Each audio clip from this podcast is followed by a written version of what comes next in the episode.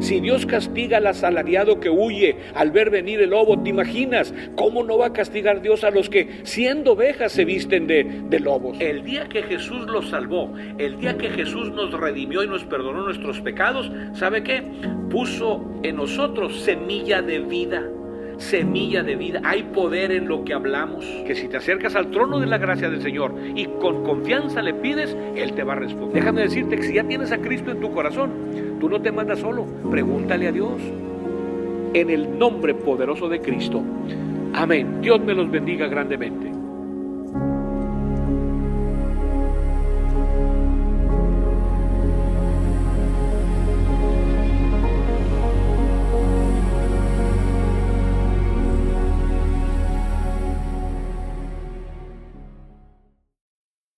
Dios me los bendiga a todos en esta hermosa hora.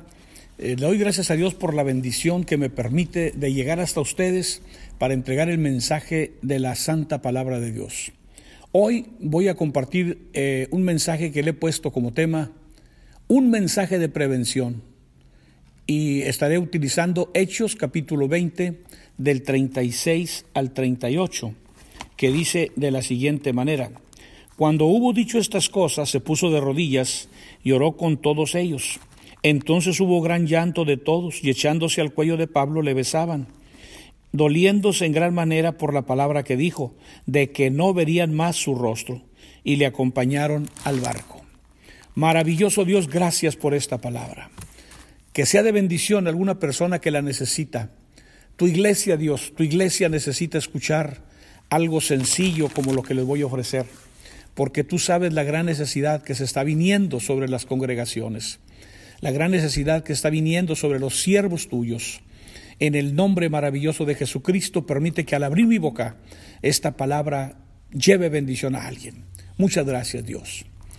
En su último viaje misionero, Pablo llamó a los ancianos de la iglesia de Éfeso. Estaba Pablo eh, en Mileto junto al mar y hasta allá llegaron todos los ancianos de las diferentes iglesias que estaban diseminadas en, todas aquellas áreas. Ahora, Pablo era un misionero, un misionero verdaderamente misionero, porque a veces eh, hoy me he encontrado con personas que dicen que son misioneros y pues prácticamente yo quisiera estar viviendo como ellos donde están, con todas las comodidades que ahora tienen. Este, pero en el tiempo de Pablo era muy difícil. Yo me acuerdo que hice un viaje para la República de Nicaragua me dijeron no le vamos a dar ofrenda, nomás le vamos a dar alimentación y hospedaje. Oiga, estuvimos en unos lugares muy, muy cómodos, comiendo lo que queríamos, y el grupo musical que iba este, a, a ministrar musicalmente por allá, pues era un buen grupo de muchachos y muchachas. En una semana gastaron 10 mil dólares, 10 mil dólares, este, porque iban con el propósito de que tuvieran una experiencia diferente y, amaran más su congregación. Era la idea que tenía el pastor. Yo los acompañé. Ahora, Pablo les hizo ver varias cosas a las personas que se reunieron allí. Eh, él les dijo que él había sido honesto desde que llegó, que le sirvió a la iglesia con humildad y que con muchas lágrimas y bajo acechanzas de los judíos, él les anduvo predicando la palabra de Dios en, en diferentes áreas que les anunció el mensaje sin cortes, no le cortó nada al mensaje, sino que lo dijo completo y lo hizo públicamente y por las casas. Él sabe que debe continuar su viaje a Jerusalén, aún y que el Espíritu Santo le prevenía de su futuro personal. Mire lo que dice Pablo en el verso 23, salvo que el Espíritu Santo por toda la ciudad me da testimonio diciendo que me esperan prisiones y tribulaciones. El Espíritu Santo le decía Pablo, hacia donde vas a Jerusalén te esperan prisiones y te esperan tribulaciones. Pero Pablo respondía y les dijo a todos los ancianos que estaban allí, pero de ninguna cosa hago caso, ni estimo preciosa mi vida para mí mismo, con tal que acabe mi carrera con gozo y el ministerio que recibí del Señor. Pese a todo, el apóstol Pablo está diciendo, yo no hago caso, nada, no hago caso de nada de eso, porque yo tengo un trabajo que tengo que realizar y quiero terminar eh, mi carrera con gozo. Ahora, les dijo algo que les dolió demasiado a todos los ancianos. La palabra del Señor dice muy claramente en el versículo 25, y les dijo, eh, que, que, ya no iban a ver más su rostro, no van a ver más mi rostro, en el 25. Y ahora aquí yo sé que ninguno de todos vosotros, entre quienes he pasado predicando el reino de Dios, verá mi rostro. En otras palabras, ellos están entendiendo, Pablo ya se va a ir, ya no vamos a volver a verlo. Les profetizó después de su partida, o antes de que, que, que después de su partida, fíjate lo que les dijo, van a venir lobos rapaces de fuera y de entre ustedes mismos se van a levantar hombres llevando, hablando perversidades en contra de la iglesia. Se lo voy a leer, está en los versículos 29 y 30, porque yo sé que después de mi partida entrarán en medio de vosotros lobos rapaces que no perdonarán al rebaño, les está diciendo el apóstol Pablo, y de vosotros mismos se levantarán hombres que hablen cosas perversas para arrastrar tras sí a los discípulos.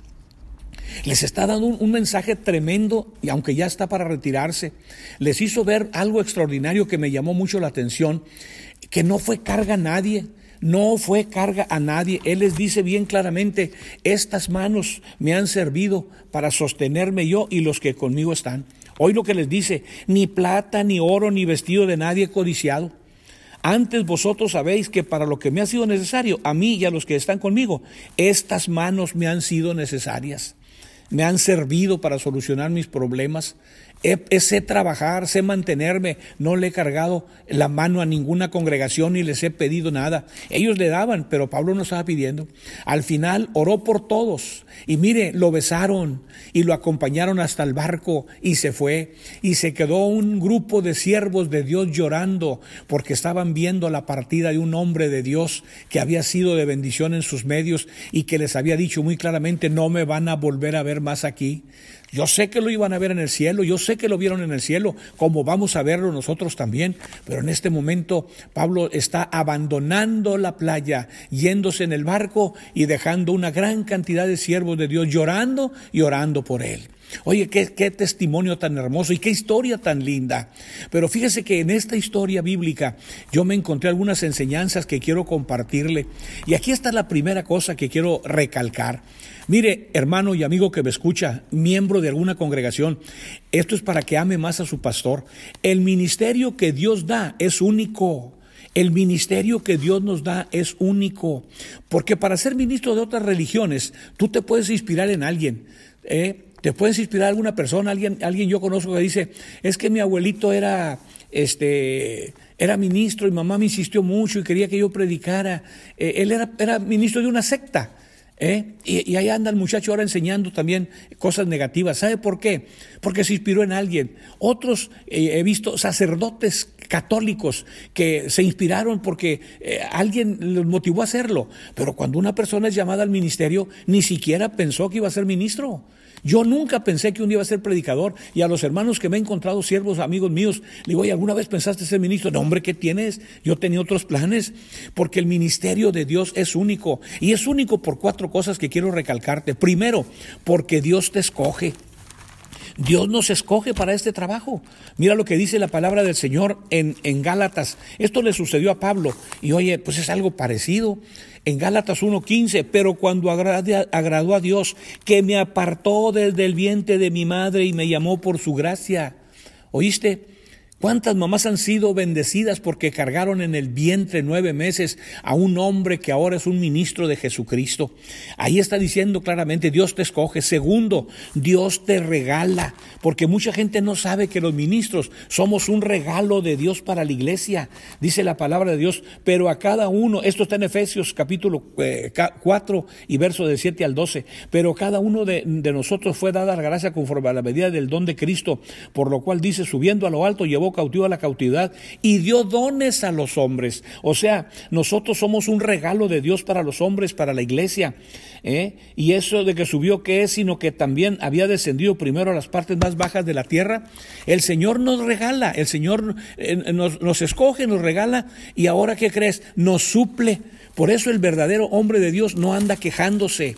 no anda lamentándose. Ese hombre de Dios sabe que Dios se encarga de suplirle. Pablo dice muy claramente, mi Dios pues suplirá todo lo que os falta conforme a sus riquezas en gloria. Cuando yo me encuentro con un siervo de Dios que anda batallando y que anda luchando, digo, Señor, este no está en tu nómina, o a lo mejor este se, se emocionó, porque todo hombre y mujer que ha sido llamado al ministerio es una persona que sabe que Dios le va a suplir. Y por último, Dios te recompensa. Mira lo que dice la palabra del Señor en Primera de Pedro capítulo 5 y versículo 4. Y cuando aparezca el príncipe de los pastores, vosotros recibiréis la corona incorruptible de gloria. Alabanzas a Dios. No estamos esperando la recompensa de los hombres, estamos esperando la recompensa que un bendito día nuestro Señor nos va a entregar. Por eso nosotros decimos, y yo lo grito fuertemente, el ministerio de Dios que nos ha entregado es único. Por eso tenemos que tenerlo muy, eh, muy en alto, valorizarlo grandemente. La segunda cosa que voy a recalcar es esta. Amigos y hermanos, viene ausencia de hombres de Dios. Viene ausencia de hombres de Dios. Muchos ministros, pero están desapareciendo los siervos. Y una cosa es ser ministro y otra cosa es siervo de Dios.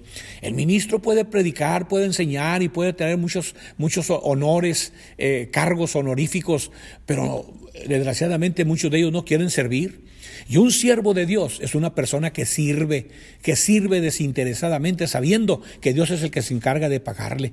Mira lo que dice la Biblia en el libro de jueces, en el capítulo 2 y en el versículo 8 al 13, algo que sucedió tremendo.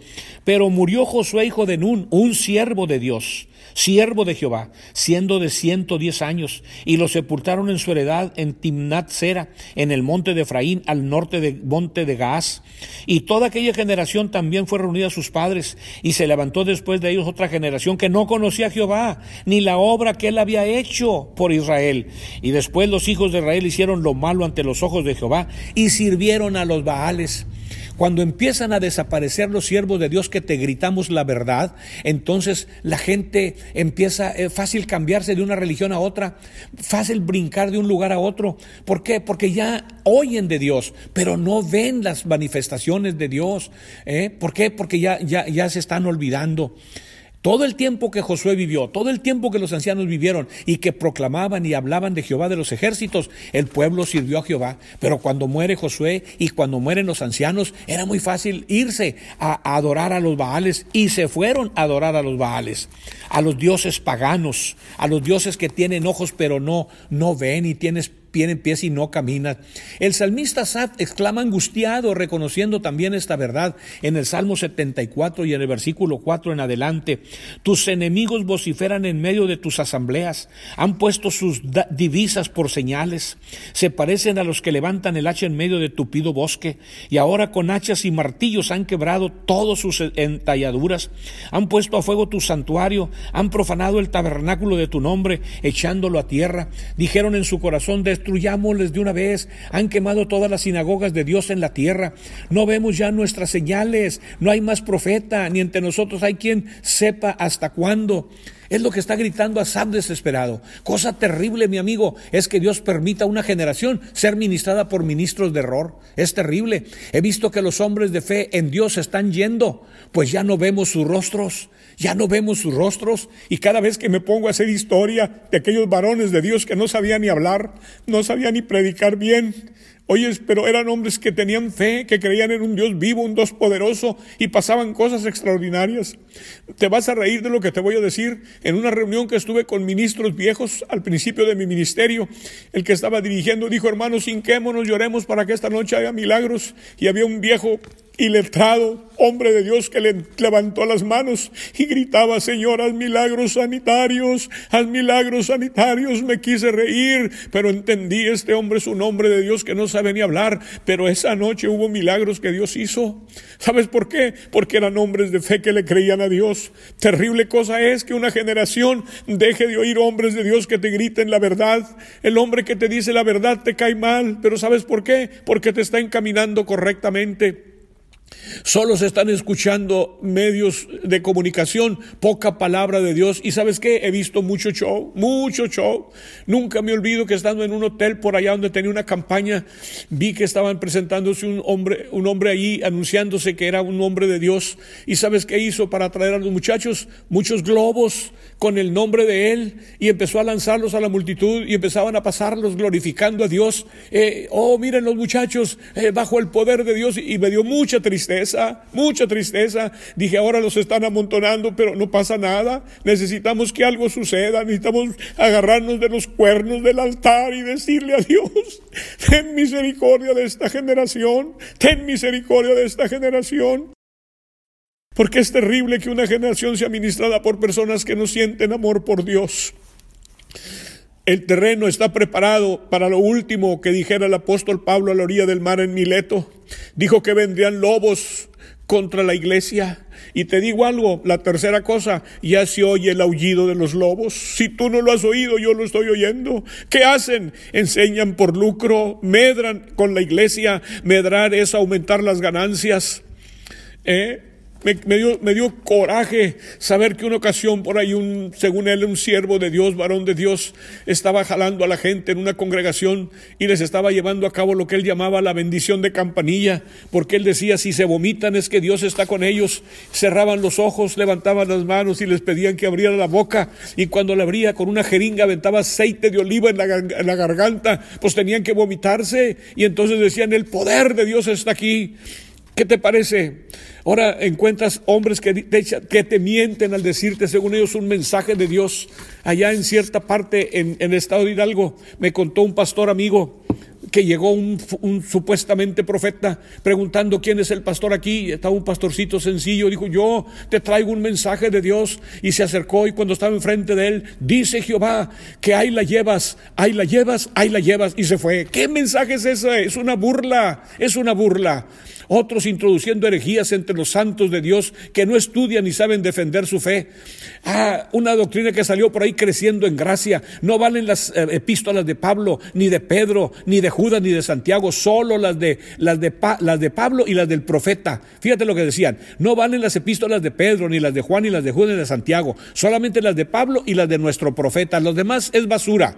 Otros predicando supergracia. Haz lo que quieras, ensúciate, peca, a fin que Dios es amor y no puede mandar a nadie de sus hijos al infierno, al castigo. Es cierto, Dios no manda a nadie al infierno, se van solos, porque Dios no quiere que se vayas.